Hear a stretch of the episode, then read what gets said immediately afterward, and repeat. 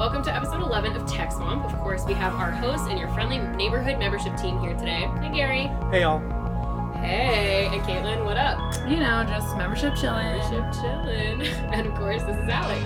Today, we're taking a deep dive into the recent oral arguments for the Supreme Court case Apple v. Pepper. First up, we're sitting down with our policy counsel Joel Thayer and our communications director Ashley Durkin Rixey to discuss the biggest takeaways from the oral arguments. And then we'll be joined by Mark Fisher of uh, Act member company Dogtown Media to discuss how a ruling in Pepper's favor would impact his business.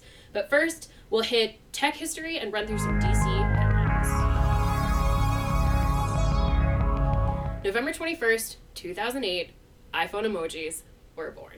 Uh, Apple released iPhone OS 2.2 to users in Japan that came with the emoji keyboard that we all know and love. Initially, Apple intended to restrict the keyboard to OS 2.2 in Japan, but third party apps from the App Store unlocked the keyboard for iPhone users outside of Japan. Back in 2008, there were 471 unique emoji versus a whopping 2,776 uh, today in 2018. Fun fact the most used emoji is the face with the tears of joy, otherwise known as the crying, laughing emoji. Um, I'm curious, Caitlin, what is your favorite emoji? Um, my favorite emoji is the purple devil that's like smiling evilly. Yeah, like it. Gary? Mine is the blue heart. Nice. Mine is obviously the uh, eye rolling face emoji. Use it on the reg. um, and that's all for tech history. That sound means it's time for What's Brewing in DC. Caitlin and Gary, what are some of the top tech headlines? So you may have heard about this thing called the midterm elections. What? Yep, they happened. Uh, Did they? they did. That's right. On November 6th, voters headed to the polls, and we have the results. First up, there's still a race that's up in the air. California's 21st congressional district has flip flopped. Although the race was originally called in favor of Republican incumbent David Valadao, Democrat TJ Cox now holds a lead of 438 votes. Now, there are still thousands of ballots left to count, and the results must be in by December 7th. There was also a very recent runoff Senate election in Mississippi. Voters headed to the polls yesterday, November 27th, to cast their ballots for either Republican Cindy Hyde Smith or Democrat Mike Espy. Hyde Smith won with nearly 54% of the vote. And as for final numbers, Democrats took the House with 234 seats, safely surpassing the 218 seats necessary to take the majority. And Republicans narrowly maintained their leadership in the Senate with 52 seats, surpassing the 51 necessary to maintain the majority over there. In connected health news, the Wall Street Journal reported that the Veterans Affairs Department is working with Apple to give veterans access to digital health records. Under the program, vets would have the ability to download health records directly to their iPhones, allowing them to link those records to e-health tools that can track prescriptions and provide different e-health related services. Despite what Wall Street Journal reported, the VA is remaining tight lipped, saying we are in frequent contact with the private sector on how companies can work together on improving services to our nation's veterans. But we have no announcements at this time with respect to any particular company or group of companies. We will be sure to keep you posted on this exciting development. Another year, another shutdown. That's right. We're looking at another potential government shutdown, this time over funding for the Department of Homeland Security. Now, several funding bills have not advanced all the way through the House and the Senate, and the details in DHS's funding bill remain unclear. President Trump, however, has made it clear that he's not interested in signing a funding bill that does not include $5 billion towards building a wall on the U.S.'s southern border, telling reporters, a shutdown could happen over border security. The wall is just a part of border security, a very important part, probably the most important part. But could there be a shutdown? There certainly could. And it will be about border security, of which the wall is a part. Funding for the government expires on December 7th. The Federal Communications Commission plans on making some 5G moves in their December meeting. Chairman Ajit Pai penned an op ed last week that the FCC will be making more spectrum available via an auction. This is the second time the Commission will use an incentive auction format for spectrum. For more exciting FCC updates, check out our show notes. Remember last month when we speculated that Amazon's HQ2 was coming to Crystal City, Virginia? Well, we were right. Kind of. Amazon recently announced that HQ2 would be split between New York and Virginia, but slightly rebrand- rebranded the Arlington County neighborhood. Uh, in their announcement, Amazon referred to what Washingtonians know to be Crystal City as National Landing.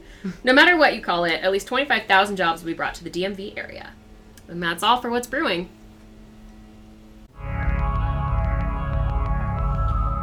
Sitting down with our policy counsel Joel Thayer and communications director Ashley Durkin Rixey to talk us through all things Apple v Pepper. Joel, what up? Not much. How's it going? Pretty great. We're uh, membership chilling. Uh, and Ashley, how you doing? Doing well. That's awesome. Um, so before we dive in with you guys, um, Caitlin, you actually went to the Supreme Court yesterday for the oral arguments. Very curious what that was like. Um, it was hell. No, I'm just kidding. no, it was super interesting. This is the second time I've been to the Supreme Court. Um, the, you have to wake up very early because they only let 50 people in to see the oral arguments. Um, so I got in line right about 4 a.m. I was the last person to get a ticket to watch the oral arguments. Um, so anyone So people were there earlier than 4 a.m. people were there. There was one guy who was there at 9 p.m. the night before. Another two people were there at midnight and they slept outside. Um, other people got there around 2 a.m. Uh, It's like an NSYNC show. yes. Um, and we were all in sync in line together. Yeah. Hey. Um, I so say bye bye bye to that joke. So, um, once you actually get into the Supreme Court, they kind of corral you into a cafeteria area um, until about 8:45 when they start lining people up to go upstairs. Before you're allowed to get into the the Supreme Court, where you hear the oral arguments, um, you have to put basically every belonging that you brought with you in a locker. And the lockers are operated with quarters, so if you do not have quarters, you have to ask people for quarters, which I had to do the first time that I went. I came prepared though with a whopping 5 quarters. Don't they quarters. know that no one carries around cash anymore? Don't they know? Apparently not. Um, so I had a lot of quarters this time and was able to stash all my stuff in the locker. You cannot bring phones and you cannot bring your Apple Watch and you cannot bring anything and you can't bring a book, can't bring anything. well, given the case, it's a little bit ironic. I know. think. Don't they know Don't the they? audience? Read the room, Yeah. justices. Yeah. Get some app-enabled lockers. Hey! Oh, I like that. And obviously, the security's super tight. As soon as you walk in, you know, you're put through the metal detectors. And then before you go up into um, the big room, you have to go through another set of security. They look through your notebook, which embarrassingly had some like black bean uh Instapot recipes and like signs and notes from my roommates like eat these cookies! And they they act they read the notes. I know they did. They it wasn't a quick look through. It, it was embarrassing. But then once you're there you're in they tell you where to sit. Everyone's everyone's all chilling waiting for the Supreme Court uh, justices to come in then once they come in you rise oral arguments start and and that's the show And that's the show. Speaking of which, um, I think it would be great maybe for us to get into the actual case. Um, so, Joel, can you give us some background on what Apple v. Pepper is really all about and how we got here? Sure. Well, this case stems back nearly a decade ago. It really depends on where you, you mark it. And there were several claims uh, made against Apple by, I believe, five consumers, and now all under the the uh, the guise of Pepper. And there, the essential questions that they uh, were trying to get receive redress from the court was, they were trying to figure out why does an app cost 99 cents on the App Store? And they felt that once they uncovered that Apple has this prior arrangement with app developers where they charge 30% for particular services that they give to app developers to provide their services on their App Store, the consumers felt like that might have been an overcharge. So they brought this case to the uh, Northern District of California. Uh, but when they got there, they uh, the judge soon realized that these may not be the parties who are the appropriate people to sue on behalf of essentially app developers. So the Northern District of California said, "Sorry guys, uh, maybe you guys should step this one out uh, or sit this one out, and maybe we should have the real aggrieved parties, if they are aggrieved, fight this case, and that would be the app developers." Well, Pepper wasn't having that at all. So they took this to the Ninth Circuit, and the Ninth Circuit essentially said that Apple served, uh, Apple's function is actually what we should pay attention here, or its function as a distribution service.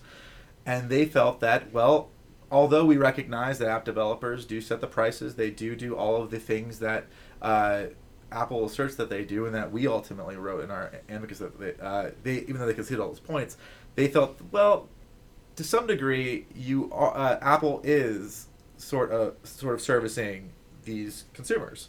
So the Illinois Brick Doctrine stands. And so this goes back to what the Illinois Brick Doctrine even is. and so the Illinois Brick Doctrine basically says that if you're going to sue under some sort of antitrust claim through the Clayton Act or the Sherman Act, you essentially have to be the direct purchaser from the monopolist. Okay. And so that begs the question are consumers the direct purchasers of uh, Apple? And that is what this case is about. This case is not about really about market share or even getting to the merits of the case. We are just trying to figure out are these the appropriate folks who can sue Apple for those alleged issues? So I want to get into more about what happened yesterday during the arguments, but real quick, just to sort of frame the conversation, why is this something that really does matter to our members? Well, it really matters because our relationship to our consumers is being called into question. And it's developers are being talked about, but no one is really being talked with developers. And you might see in some of the media coverage of this case that it really focuses on, you know, does Apple have a monopoly? You know, and big tech and antitrust is a very hot thing for media to cover right now. But as Joel pointed out, this is a very legalese kind of case and is asking who has the right to sue. And the most important thing that we are concerned with is retaining the independence of that relationship. We want to be the people who sell apps to customers. We Yeah. don't sell our apps to Apple, and Apple doesn't turn around and resell them. Right. So, making sure we're hearing more about the role of the developer in all this is really important. Absolutely. So let's get a little bit more into what happened yesterday. So, um, oral arguments happened. What are some of the takeaways? Well, it seems that uh, there was a bit of a split where you had some justices who were focused on more ancillary issues, some of the things that uh, Ashley brought up, but then there were other justices who got right to the point and got right to what this issue is about, and, the, and that gets at the heart. It got to the heart of the question, which was, is Apple a reseller of apps? And the reason why that's important is if Apple is a reseller of apps, it means that Apple then owns the apps that they're selling mm-hmm. to consumers. And if that's the case, then Apple totally is a direct seller of apps to consumers. But as we all know, Right. that's not how the App Store works. That is not how the interaction that happens between app developers and the consumers work. So this is where we had I guess you can say a huge contention with how this entire uh, how Pepper's argument and how they framed it, why we took such uh, I guess we say we attacked it with fervor. The- Yeah. Such care. yeah. Uh, because this this uh, that is a significant question, and that is a question that we oh, sorry that is a, a significant assumption, and we that's an assumption we just want to dispel. Absolutely. So, oral arguments are they like the end all be all? Are they like when we're watching, you know, SVU, they give the oral arguments and it can like sway the judge? Is that true when we're talking about the Supreme Court? I mean, what happens now? Uh, n- no, it is not. Um, my wonderful Sam Waterston, Yeah. as my favorite DA of all time, presenting this big grand case with evidence. It's really the time where the justices have read all the briefs involved and they want to ask questions and hear from both parties. You know, the parties are presenting in argument, but it's not nearly like we see in a criminal or a civil court. It's actually, I would say, maybe even 30% in a sense of what goes into their final decision. So much more happens behind the scenes as the justices confer with each other. They look back at reference case law. They read through the amicus briefs. They kind of take the temperature to learn more about sometimes the parties that are involved if they're not super familiar with functions of the industry. So they read media, they look at a lot of things, and they spend a lot of time talking to each other. Absolutely. So, go ahead, Joel. Oh, and, and uh, just to second that, I mean, uh, when we say a lot of things happen behind the scenes, they are also looking at things such as amicus briefs, where uh, parties who fall outside the scope of the direct parties want to comment on what is happening because the ruling could directly affect them. And as Ashley noted, there uh, was a lot of discussion about app developers, but you would notice in both of the both the respective briefs that app developers' voice were noticeably missing. So w- this is exactly why we filed uh, in this case, and why we thought it was important to bring the app developer voice to the fold because the justice need to hear what are the real implications of this. If we are willing to concede our customers, well, what else is next? And also, if consumers are the appropriate party to uh, object to one of our members' uh, contractual agreements, well, then where does that end? And so we want to make sure that app developers' voices are heard on this issue, and that is why it is important. Uh, it is important to always uh, understand that when we file things uh, on behalf of our members, it's because these issues are important to us, and in some ways even existential. Absolutely. So, um, I won't ask you guys to sort of guess on where how the where the court will land, but when can we expect um, some sort of ruling on this? Do we know? Um, it can be months. Um, I worked on a Supreme Court case previously and had the great privilege of refreshing SCOTUS blog every Monday morning for about five or six months. That's like a whole new meaning to the Monday scaries, Yeah. Sunday scaries, I guess. waiting to Sunday. see if Sure. that day was the day, and like You depending should get a on purple mattress. Yeah. depending on what was going on in my life or Yeah. other work priorities, I would sit there going, please don't let it be today. Please don't let it be the day I'm on vacation, you know, all those things. But in the meantime, you know, media, especially a lot of legal scholars, a lot of people are going to look at all the aspects of this case, the amicus briefs, some of the questioning in the oral argument transcripts, and kind of poke and prod and write all their think pieces about it. And that's something we're going to do too. You know, we're going to be sharing the message of how this could impact such a big economy and what it means for developers because one of the questions that we've been asked by media as we've been talking to them about this case in the last few days is what are the implications? And like Joel said, they can be existential. I mean, it's so broad, we can't even really speculate on what could happen. It could be as big as something like Etsy is considered a platform because who do you purchase it from Etsy or the person who made that, you know, dinosaur in a tutu mug? yes. or is it really narrowly defined as just app stores and technology platforms? So you can speculate all you want, but it's a lot of waiting. There are nine people who people just wait on. yeah. And People just wait and, on. and these these uh, concerns that Ashley brings up aren't hypothetical. These discussions are happening not just in the U.S. but also abroad. I mean, there are several regulators, particularly in the EU, looking to figure out what regulatory format, from a competition standpoint, uh, should the should any government agency interject on some of these questions that aren't necessarily a part of Apple v. Pepper, but certainly tangentially related. And if we have to make sure that we are paying attention to how governments are looking at platforms, how they're defining platforms, and so this case means a lot. I mean, this could determine not just who can sue whom, but how our developers interact with platforms moving forward, however that's defined. Yeah. Guys, this is really helpful. Um, and uh, just like the judges, uh, we will provide many, many uh, pieces of reading material in our show notes, um, all of the things to read, um, just so you guys can get a little bit more uh, spun up on the issue. Um, thank you guys so much for joining us. You're welcome. Oh, you're welcome. We really appreciate it. Um, and now uh, we're going to kick it to Caitlin and Mark for member minutes. This month for Member Minutes, we have Mark Fisher of member company Dogtown Media. Hey, Mark, thanks for joining us. Thanks so much for having me on.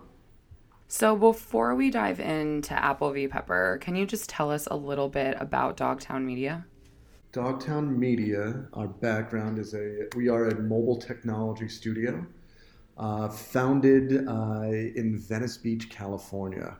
And uh, what we do is we take app ideas and accelerate them to the marketplace. And uh, we work with some really exciting uh, founders from VC backed startups as well as um, uh, established organizations like Google, the United Nations, and uh, Red Bull. That's awesome. And so Apple v. Pepper really directly affects you and your business. Absolutely. So, one of our biggest concerns is that a bad ruling in Apple v. Pepper would directly impact our members, people like you. Um, but they're not even being involved in the conversation. You know, you guys are being talked about and around, but you're not being involved. So, we want to hear from you. Um, how would your business and your clients' businesses be affected if the court rules in Pepper's favor? Well, it's um, something that hits very close to home. Uh, our business model and um, uh, our clients' business models are very dependent upon the platforms that um, give us the ability to uh, scale in an instant. So we build mobile applications for both the um, iTunes App Store, Apple's App Store, as well as Google Play and Google's App Store. And it gives us the ability to quickly deploy a piece of software that can be downloaded by anybody, anywhere. Um, with that being said, that if we are going to be changing these platforms around due to government regulations and uh, uh, rulings at the, um, the, the highest levels of the courts, it could have lasting impacts for our business, uh, our business models, and um, our clients as well that have knock-on effects. Uh, right now, what we're looking at is stability. We know the rules of the game. Uh, we know how to um, build apps that comply with um, uh, Google and Apple's already stringent um, uh, developer contracts. And um, we know that um, the platforms that we rely on are going to be stable and um, be there for us uh, 24 7 to be able to uh, create meaningful and engaging experiences that others can download and get into in an instant.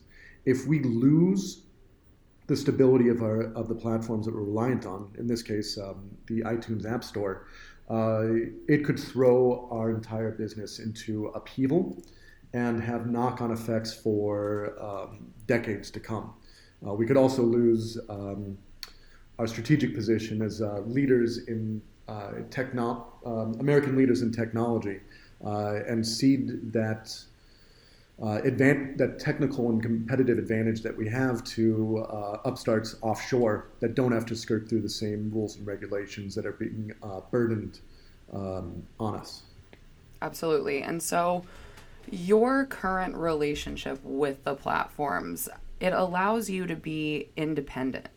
Um, if the court did rule in Pepper's favor, the change of the relationship would turn developers into basically employees of the platform. Can you talk about the kind of independence that you have now versus what you could possibly be looking at down the road if if we have a bad ruling?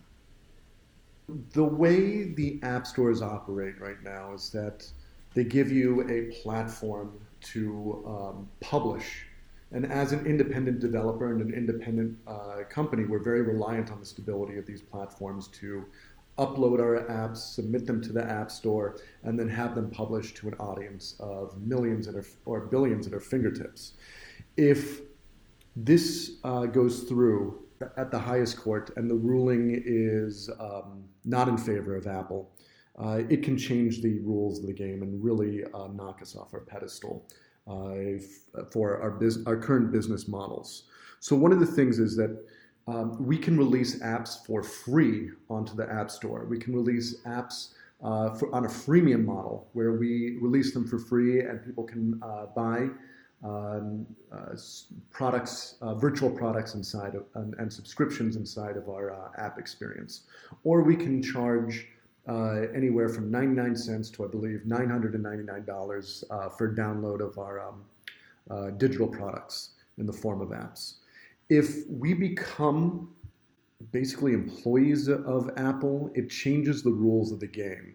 What I could immediately see is uh, burdensome paperwork, uh, compliance, uh, and legal and regulatory hurdles that would slow down our ability to published to the app stores to the point where it may not be uh, economically feasible for us to continue to do so.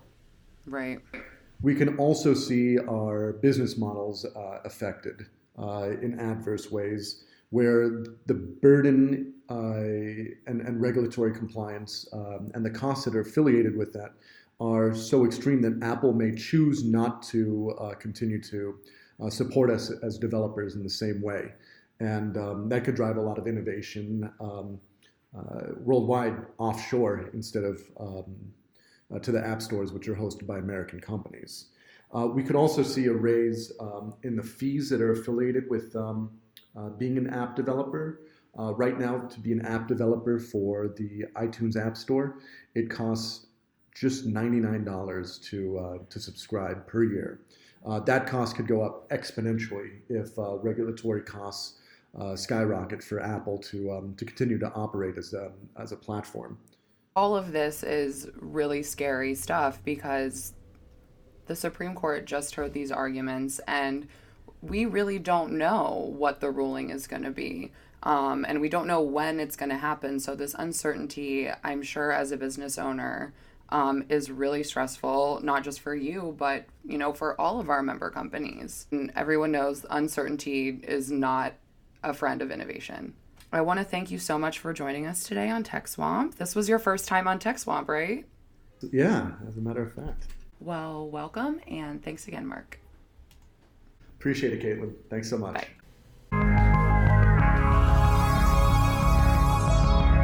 So now it's time for random identifier. Um, Caitlin, kick things off for us. So I'm starting on a sad note, and I apologize for that. Um, I just found out today, well, we all did, that uh, Stephen Hillenburg, the creator of SpongeBob SquarePants, has unfortunately died. Um, he had ALS, which I didn't even know. I didn't know that either. Um, and it's Giving Tuesday, so maybe I'll I'll make my Giving Tuesday donation to an ALS foundation. Oh, that's, a great idea. Yeah. I, I'm um, gonna join you in that. Okay. I'll do that too. Um, I loved SpongeBob growing up. Yep. I was the biggest like SpongeBob girl there are like horse girls and you know like soccer girls. I was were. a SpongeBob girl. um, I had a birthday party in fifth grade, and I swear I, I'm I'm 100 percent sure that every single gift I got for that birthday was SpongeBob themed. I had like the alarm clock that had the F FUN song. Yeah. Um, yeah. My best friend Bianca and one of my other very good friends Anya, they used to sing that song all the time. I didn't know it. I was not as big of a SpongeBob fan. I loved it, and my sister hated it, and that poor girl, she had to watch it so much because like I would control the remote because I was the older sister. I really appreciated his laugh though. Yes. Mm. And Plankton was sort of a character that I like resonated with me. I saw something really cool the other day about Plankton it was like a, a, detail in SpongeBob you didn't know. And he, there was an episode where he ate uh like a holo, holographic uh, meatloaf, but the reason that they did that is because plankton. Yeah, photos. Photo, yeah, yeah, light and light things. And, yeah. yeah. I know science oh, a little. Oh, um, so yeah, that was cute. That's awesome. but yeah, I'm I'm a little sad about well, that. Well, sad, but also like what a legacy. What a legacy. Mm-hmm. I mean, SpongeBob. so much happiness. Friendship. Yes. Taught us it's okay to be a grumpy squid. Yeah. Sometimes. Right. Clarinet. Beautiful thing. Art. Positivity. Sponges. Sponges. See, we learned about photosynthesis and plankton. We did. Yep. I don't know if photosynthesis is the right word in this particular situation, but we're gonna go with it. Yeah, it's something else, but it's fine. this isn't a show about science, so. um. All right, Gary. What about you? Mine is a little uh, not as sad at all. Um, We're moving away from this. Exactly. Yeah. Um, so since her American Idol win in 2002, mm-hmm. I've been utterly obsessed with Kelly Clarkson. I get it. If you're listening, I love you. Um, she's definitely listening. She's right, exactly. um, it's deep and it's real, and it's getting a little bit intense sometimes. Um, what can you pick a favorite song? Oh, by far, Breakaway. If you oh. listen to that, you will understand. That's kind of life. a sad song. It, it's kind of, but like for me, it's kind of inspiring. uplifting. It's inspiring. inspiring. Yeah, yeah, It's like it's very autobiographical. If you listen to that song, you will know my life journey to this point. My life. Oh wow! All right, that's bold. Um, um, she they're on Spotify. She has a cover of uh, uh Prince's Kiss. Kiss, yeah. And my father is a very big kin- Kints. Mm-hmm. Prince fan, uh, and I recently introduced him to that cover, and he was just like, "Dang, Clarkson, dang, you do you. And I just really appreciated that. So she has my father's seal of approval. I want that on a hat now, Dane Clarkson. Yeah, That's- dang Clarkson, Mhm. dang comma. Clarkson. Um, well, I'm gonna take this into like the total like king of the creeps because I'm gonna talk about the fact that in 1998, November of 1998, um, Furbies were released. Let's talk Oh. about Furbies, guys, because we're all at this table. We're all millennials. We all We fall are. into that. So like all of us remember Furbies. Um, so did did you all did you both have one? I had a Furby and it had a malfunction. Um, so it had the little beak that would like you know open, but the top of the beak came down, and I saw all the gears inside of it, Whoa, and was like, I had trauma from that. Extra that. terrifying. was weird. Scary. I did not, but my sister did, and hers Okay. was an insomniac. It was Oh horrendous. yeah. Would it do the feed me thing? But, like, it would do the middle of feed me thing, and her bedroom was situated at the very end of the hallway. Mm-hmm. And so when I would get up like three in the morning to like get water, I'd be like, I'm like, no, it's three in the morning. That's- First of all, calm it down." scary how good your Furby, Furby. Yeah. Yeah, um, that was scary. How good that was. I think we need to mark the podcast explicit because of that. Yeah, That because it was terrifying. pretty terrifying. Um, I had two because I was my birthday was like July, and they were like at the heat or Mm. the heat, the height, the height of their heat. We'll say the height of their popularity, and um, I so I got two for my birthday. Um, or maybe like one for Christmas and one for my birthday, whatever. I had two, and and they talked so much, and they kind of made me so uncomfortable that I took the batteries out of them and put them in my closet. And one day, one of them started talking from within my closet Nope. without batteries in it. I promise. This goes back to haunted tech Yeah, which this we is Honda in- Tech. in October. And it was it's to this day. Sometimes I look at my closet in my bedroom at my mom's house, and I'm just You're a little scared, a li- like a little bit. completely understandable. Beyond. I and get with that,